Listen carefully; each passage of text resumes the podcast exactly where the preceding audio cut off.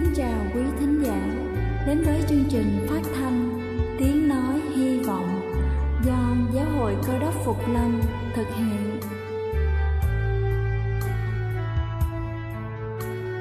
Kính thưa quý vị, Đức Chúa Giêsu trước khi Ngài về trời đã ban cho các môn đệ của Ngài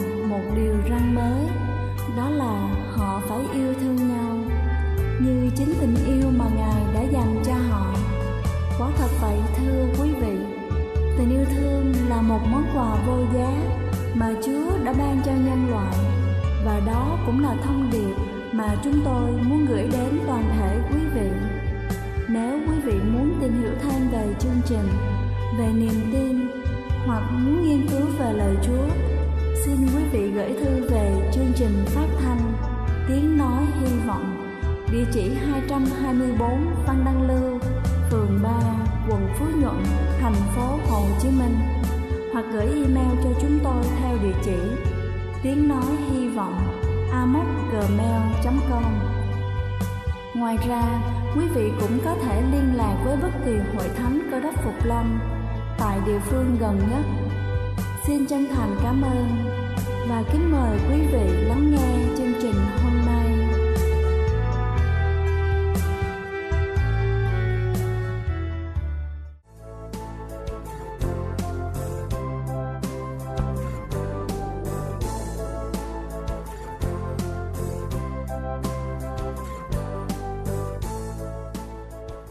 Xin thân ái kính chào quý vị thính giả của chương trình phát thanh tiếng nói hy vọng. Chúc quý vị có một ngày mới tràn đầy ơn phước Chúa ban cho. Kính thưa quý vị, chế độ ăn uống trong thời gian mang thai có vai trò đặc biệt quan trọng vì nó không chỉ ảnh hưởng đến sức khỏe của người mẹ mà còn quyết định đến thể chất và trí tuệ của thai nhi. Và sau đây là những thực phẩm vô cùng cần thiết để bổ sung cho các bà mẹ mang thai. Đầu tiên đó chính là thực phẩm giàu đạm và chất béo. Khi mang thai, mỗi ngày người mẹ cần cung cấp cho cơ thể ít nhất 70g protein và khoảng 40g chất béo. Lượng đạm người mẹ nạp vào cơ thể mỗi ngày hầu hết sẽ được chuyển cho thai nhi hấp thụ. Tuy nhiên, tiêu thụ quá nhiều đạm sẽ phát sinh ra những ảnh hưởng xấu cho sức khỏe của người mẹ và bé. Do trong quá trình chuyển hóa đạm sẽ sinh ra những chất không tốt cho cơ thể. Thịt bò là một trong những nguồn cung cấp đạm dồi dào cho cơ thể. Ngoài ra, thịt bò còn chứa sắt, và các loại vitamin nhóm B rất tốt cho sự phát triển não của thai nhi. Cá cũng là một trong những thực phẩm có chứa nhiều đạm. Mỗi tuần, người mẹ đảm bảo có ít nhất hai bữa cá trong thực đơn dinh dưỡng. Ngoài đạm omega 3 có trong cá cũng ảnh hưởng rất lớn đến quá trình phát triển não cho bé. Thứ hai đó chính là trái cây và rau xanh. Các loại vitamin và khoáng chất trong rau xanh và trái cây là nhóm thực phẩm không thể thiếu đối với các bà mẹ mang thai. Chất xơ trong trái cây và rau xanh giúp cho mẹ đối phó với những tác dụng phụ khó chịu trong thời kỳ mang thai như là táo bón, ở nóng, đầy hơi, ngăn ngừa sạm da và rạn da. Một số loại rau xanh và trái cây các bà mẹ nên sử dụng như là rau chân vịt, cải bó xôi, súp lơ, xà lách, cải bẹn xanh là những loại rau xanh chứa một lượng axit folic ngăn ngừa nguy cơ dị tật ống thần kinh ở thai nhi các loại quả có chứa nhiều muối như là cam, quýt, bưởi không chỉ chứa axit folic mà còn có một lượng lớn vitamin C giúp cho các bà mẹ mang thai tăng cường sức đề kháng. Bơ rất tốt cho các mẹ và cho bé vì có thể giảm bớt cơn ốm ngán, đồng thời còn chứa rất nhiều chất dinh dưỡng khác như là vitamin B, E, folate mà không gây tăng cân cho người mẹ. Thứ ba đó chính là thực phẩm nhiều tinh bột Tinh bột có trách nhiệm chính cung cấp năng lượng, giúp duy trì hoạt động của các cơ quan trong cơ thể. Khi có thai, năng lượng ảnh hưởng đến quá trình hình thành và phát triển của các tế bào thần kinh của thai nhi. Tuy nhiên, nếu áp dụng một thực đơn quá nhiều tinh bột, tốc độ chuyển hóa từ tinh bột sang mỡ rất nhanh, do vậy chất dinh dưỡng sẽ tập trung chủ yếu ở mẹ. Đây là nguyên nhân có nhiều trường hợp bà mẹ tăng cân nhưng thai nhi lại rất nhỏ. Đối với nhóm bột đường, các mẹ nên ưu tiên những thực phẩm có carbon hydrate dạng phức tạp, hạn chế các thực phẩm carbon hydrate dạng đơn như là sô cô la, khoai tây chiên, nước uống có đường. Lý do là vì carbon hydrate đơn giản sẽ chuyển hóa đường nhanh hơn, làm tăng lượng đường trong máu có thể gây ra những ảnh hưởng xấu cho cơ thể như là tiểu đường trong thời kỳ mang thai, thừa cân béo phì. Một số thực phẩm nhóm tinh bột tốt cho các mẹ như là bánh mì, ngô, yến mạch, ngũ cốc nguyên hạt, gạo lứt, các loại hạt họ đậu. Và cuối cùng, kính thưa quý vị, đó chính là thức uống. Trong thức uống chúng ta có thể nên kể đến đó là nước lọc. Nước lọc có thể bổ sung đầy đủ nước và là nguyên tắc quan trọng để duy trì sức khỏe cho tất cả mọi người và dĩ nhiên là không trừ các bà mẹ mang thai. Nước giúp tế tạo các tế bào mới, chuyển giao các chất dinh dưỡng, loại bỏ các độc tố. Ngoài ra, bổ sung đủ lượng nước cho cơ thể còn giúp thai phụ tránh được hiện tượng táo bón thai kỳ, giảm các nguy cơ gây mất nước. Thứ hai là sữa chua. Canxi có vai trò quan trọng đối với các phụ nữ mang thai bởi đây là giai đoạn mà canxi không chỉ giúp cho xương của bé chắc khỏe mà còn cần thiết đảm bảo cho chức năng cơ và hệ thần kinh của người mẹ hoạt động bình thường. Vì vậy, thai phụ nên bổ sung khoảng 1.200mg canxi hàng ngày, một trong những thực phẩm tốt nhất cho bà mẹ. Với hàm lượng canxi dồi dào đó chính là sữa chua. Với hàm lượng canxi tương đương trong sữa chua, canxi còn giúp cung cấp thêm protein, axit folic, đồng thời các lợi khuẩn trong sữa chua có thể ngăn ngừa các vấn đề về tiêu hóa cũng như là bệnh nhiễm trùng, nấm men, rất phổ biến trong quá trình mang thai. Và cuối cùng là sữa. Sữa cũng là một lựa chọn hoàn hảo vì sữa có chứa nhiều vitamin và khoáng chất cần thiết cho cơ thể và thai nhi. Đây là chương trình phát Vọng do Giáo hội Cơ đốc Phục Lâm thực hiện. Nếu quý vị muốn tìm hiểu về chương trình hay muốn nghiên cứu thêm về lời Chúa, xin quý vị gửi thư về chương trình phát thanh Tiếng Nói Hy Vọng, địa chỉ 224 Phan Đăng Lưu, phường 3, quận Phú Nhuận, thành phố Hồ Chí Minh hoặc gửi email cho chúng tôi theo địa chỉ tiếng nói hy vọng gmail.com Ngoài ra, quý vị cũng có thể liên lạc với bất kỳ hội thánh cơ đốc Phục Lâm tại địa phương gần nhất. Xin chân thành cảm ơn và kính mời quý vị tiếp tục lắng nghe chương trình hôm nay.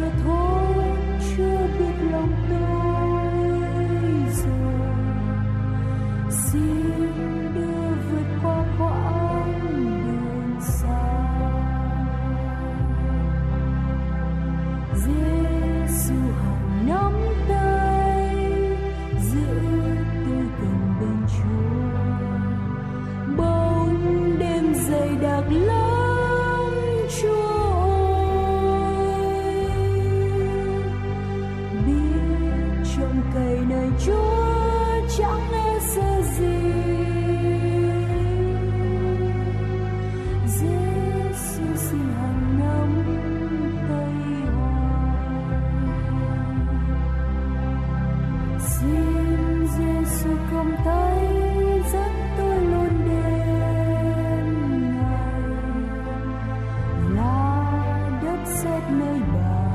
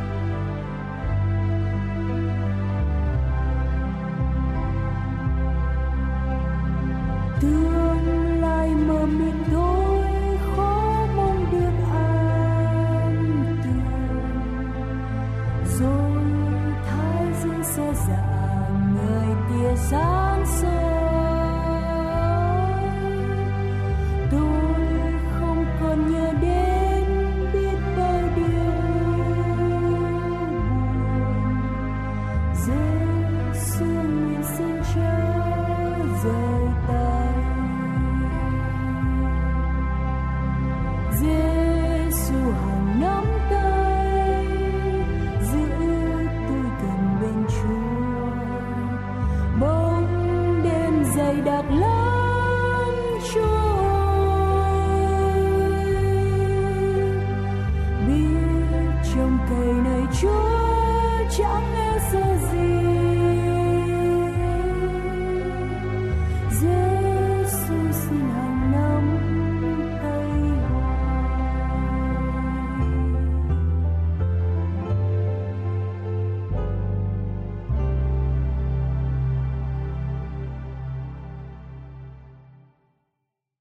Chào quý thính hữu, kính thưa quý vị và các bạn thân mến. Chúng tôi rất vui mừng được tái ngộ cùng quý vị qua chương trình truyền thông hôm nay. Chúng ta cậy nhờ ơn Chúa để tìm hiểu về đề tài ý nghĩa của đời sống. Thưa quý vị và các bạn, học giả Florian đã bộc lộ ý nghĩa thực tế của đời sống nhân thế như sau bước dò dẫm trước khi trời chưa sáng. Cũng chẳng hề tham hỏi lối chân đi. Ngã liên miên từng đợt vẫn kiên trì. Đến một quãng phân ba đường trời sắp xế. Thở hổn hển, ngã lên nằm kiệt quệ. Đấy là sinh, sống, chết của đời người. Thưa quý vị có phải đời sống không có gì lý thú ngoại trừ sinh ra, sống vất vả, sống lay lắc và cuối cùng rồi chết? Không có ý nghĩa gì đặc biệt chăng? Và như một người giấu tên kia đã nói, sinh ra là một thương tâm, sống là một thống khổ, chết là một sự phiền não kể từ thời kỳ được lưu trữ tài liệu cho đến nay, các nhà triết học, các văn gia cố gắng giải đáp ý nghĩa đời sống của con người. Tôi nghĩ rằng không có một ai trong chúng ta được thành công vì không thể thỏa mãn câu hỏi của mọi người một cách thỏa mãn. Có người bảo rằng sẽ cố gắng nói về lẽ thật thực tế và không cùng, cũng như gửi một nụ hôn qua một sứ giả. Tôi hiểu được cái điều mà họ muốn nói ở đây là gì. Điều gì đó của sự thật thì nó đã thiếu mất trong sự diễn dịch rồi. Ý nghĩa của đời sống là gì? Đó là câu hỏi có tính cách triết lý nhưng cũng đừng quên rằng đó là câu hỏi của các triết gia mà thôi. Vì là câu hỏi đã phát xuất từ nguyên thủy và muôn đời của mọi thế nhân câu hỏi này có thể nổi dậy trong khi tuyệt vọng, cũng như trong lúc hy vọng của mọi người trong cuộc sống. Câu hỏi này cũng được xuất hiện trong khi gai ghét, hoặc tò mò, hoặc sự mong muốn sâu xa cho những mục đích và hướng dẫn ở trong cuộc sống của mình. Tuy nhiên, chúng ta đề cập về ý nghĩa của đời sống. Có một cơ sở và có một quy tắc rõ ràng của nó theo phúc âm là lời của Đức Chúa Trời. Đức Chúa Giêsu cũng đã đối diện với câu hỏi này và Ngài cũng đã giải đáp. Nhưng ngạc nhiên thay, sự giải đáp của Đức Chúa Giêsu không trực tiếp đối với sự tranh cãi của các nhà lãnh đạo do thái hay sự bàn luận của các môn đồ của ngài bài giảng của Chúa Giêsu ở trên núi đã đề cập đến rất nhiều quy tắc trong cuộc sống song cũng không ban cho sự giải thích về ý nghĩa của đời sống ở đây Chúa Giêsu đối diện với ý nghĩa của đời sống trong một điều kiện mà Ngài đã bộc lộ qua lời cầu nguyện. Ngay sau lễ vượt qua, Chúa Giêsu suy nghĩ về sự thương khó của Ngài sẽ xảy ra trong vòng 24 tiếng đồng hồ.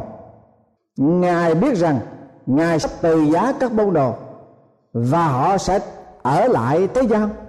Còn ngài thì sẽ về trời ngồi bên hữu đức chúa trời với tư thế, một thầy tế lễ cầu thai cho họ. Chúng ta hãy nghe lại lời nguyện cầu của chúa giêsu như sau. Tôi xin trích ra những câu chính ở trong phúc âm tăng ước sách gian đoạn thứ 17 câu 1 đến câu thứ 17 đang khi con còn ở với họ, con đã giữ gìn họ an toàn, nhưng con sẽ không còn ở trong thế gian bao lâu nữa. Lại cha, xin ngài gìn giữ họ an toàn trong quy danh của cha mà cha đã ban cho con để họ hiệp nhất cũng như cha và con thưa cha, giờ đã đến. Xin tôn vinh con của cha. Để con cũng được tôn vinh cha. Vì cha đã ban cho thẩm quyền trên tất cả chúng sinh. Cốt để con cũng ban sự sống vĩnh phúc cho mọi người. Sự sống vĩnh phúc chính là nhận biết cha là đức chúa trời toàn năng, chân thật duy nhất và chúa giêsu cứu thế mà cha đã sai xuống. Trong câu thứ ba của đoạn sách gian 17 Đức Chúa Giêsu đã phán giải ý nghĩa của sự sống đời đời và là cốt lõi về ý nghĩa của chính đời sống chúng ta. Sự sống vĩnh phúc chính là nhận biết cha là Đức Chúa Trời toàn năng chân thật duy nhất và Chúa Giêsu cứu thế mà cha đã sai đến thế gian trọng điểm tính mà Chúa Giêsu đã nói ở đây, đã phán dạy ở đây là gì? Ý nghĩa đời sống là như thế này. Phải có sự tương quan với Đức Chúa Trời và Đức Chúa Con. Vâng thưa quý vị và các bạn thân mến, làm người sống ở trong trần gian, chúng ta không phải chỉ có một phần duy nhất là trong cái thể chất này chúng ta đối diện với cuộc sống hàng ngày. Nhưng chúng ta có phần thứ hai ở trong đời sống của chúng ta, đó là phần tâm linh. Phần tâm linh là chúng ta phải có sự tương quan mật thiết với đức chúa trời toàn năng. Ngài là đấng có một và thật. Và đức chúa giêsu christ là đấng cứu thế. Là người mà chỉ đã sống với cái đời sống thể chất này và đời sống hàng ngày mà thôi, không có đời sống tâm linh, không có sự tương quan mật thiết với Đức Chúa Trời, toàn năng là nguồn của sự sống và Đức Chúa Giêsu Christ là đấng cứu thế của nhân loại. Thì con người đã sống không có ý nghĩa toàn vẹn. Trong lời cầu của Đức Chúa Giêsu có hai chìa khóa để chúng ta có thể hiểu được ý nghĩa của đời sống. Một là sự giữ gìn bảo toàn chúng ta khỏi thế gian chúng ta cần được sự gìn giữ khỏi tội lỗi thế gian. Vì tội lỗi thế gian có thể đánh cướp sự sống của chúng ta. Trong quyển sách đức chúa trời sử dụng những cái chậu nứt, tác giả taxi clement kể câu chuyện về đứa con trai nhỏ nhất của bà như sau. Em Jackson, có hai mục đích trong đời sống hàng ngày của em là chơi và ngủ em thực hiện cả hai điều rất tốt, cho đến khi được đưa đi học vào một ngày của mùa thu bằng xe bus.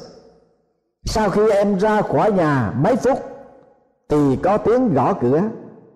Mẹ của em ra, mở cửa, thì ngạc nhiên thay, bà thấy giác sinh đứng tầng ngần trước cửa với ba lô trên lưng và tay cầm hộp đựng thức ăn trưa bà cắt tiếng hỏi, con còn ở đây làm chi?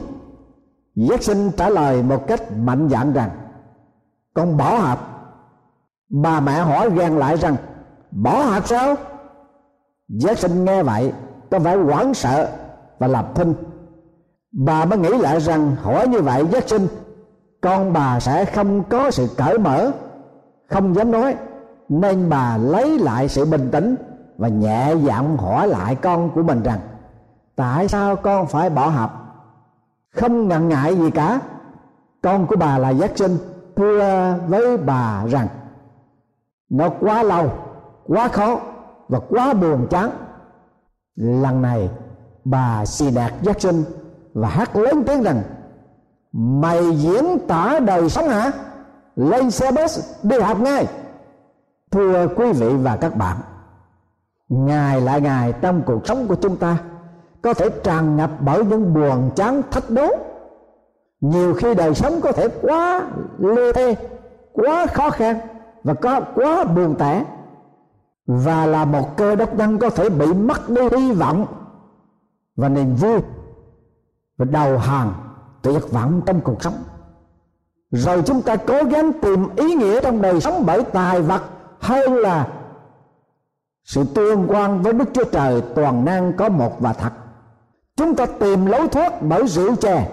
Chúng ta tìm hạnh phúc trong đường tình ái. Chúng ta tìm sự ổn định trong đời sống bởi danh lợi.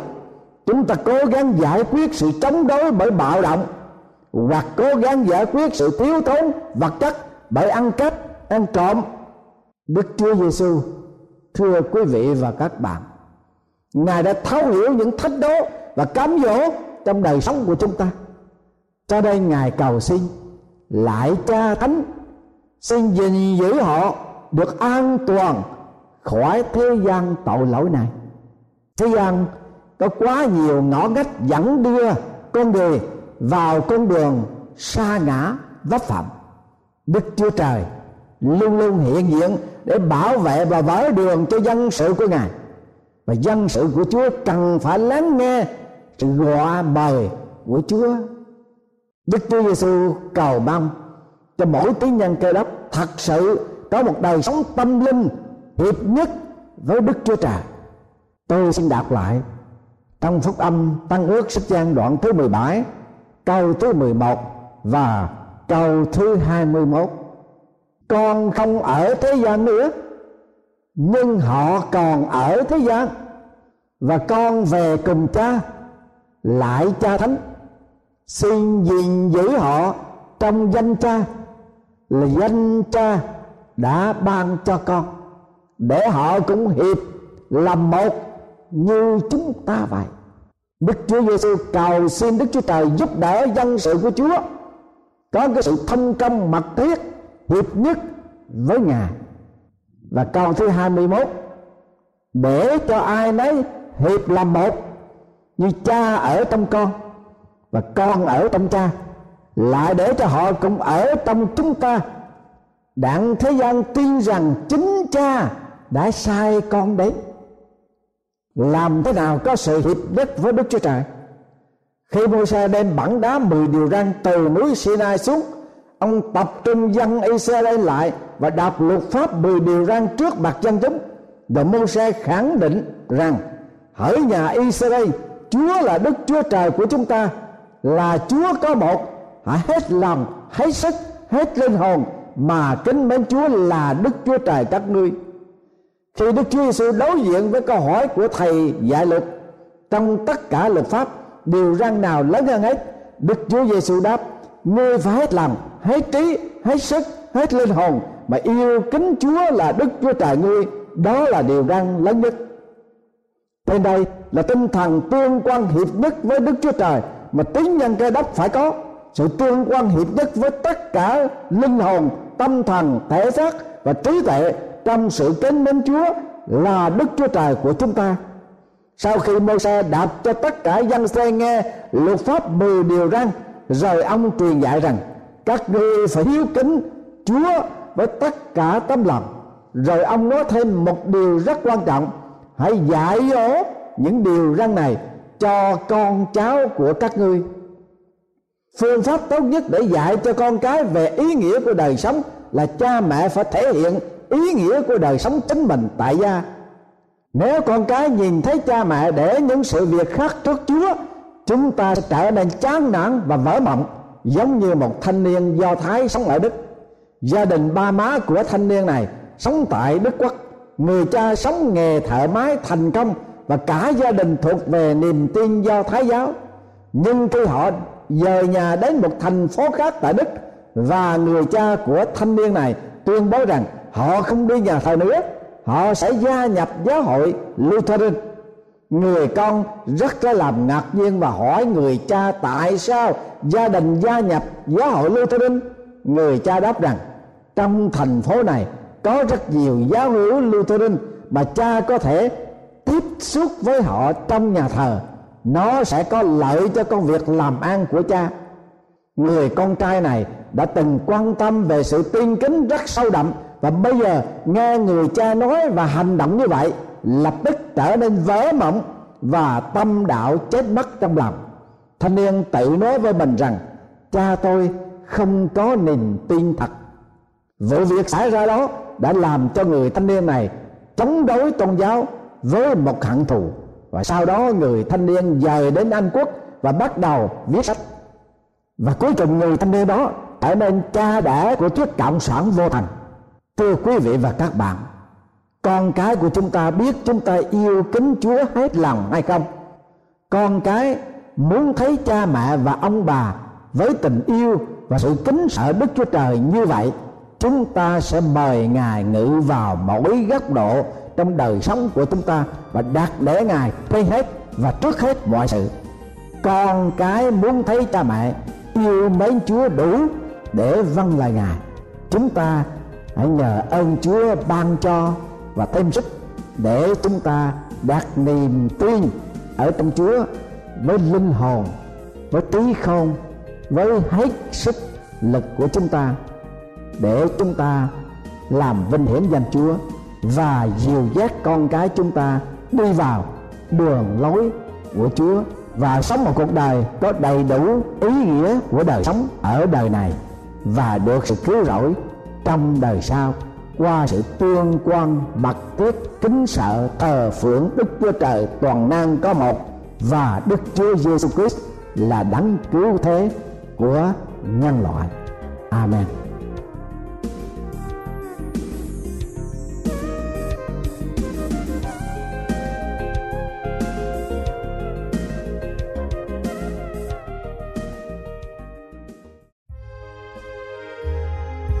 Đây là chương trình phát thanh Tiếng Nói Hy Vọng do Giáo hội Cơ đốc Phục Lâm thực hiện. Nếu quý vị muốn tìm hiểu về chương trình hay muốn nghiên cứu thêm về lời Chúa, xin mời quý vị gửi thư về chương trình phát thanh Tiếng Nói Hy Vọng, địa chỉ 224 Phan Đăng Lưu, phường 3, quận Phú Nhuận, thành phố Hồ Chí Minh hoặc gửi email cho chúng tôi theo địa chỉ tiếng nói hy vọng amos@gmail.com. Ngoài ra, quý vị cũng có thể liên lạc với bất kỳ hội thánh cơ đốc phục lâm tại địa phương gần nhất. Xin chân thành cảm ơn và hẹn gặp lại quý vị trong chương trình lần sau.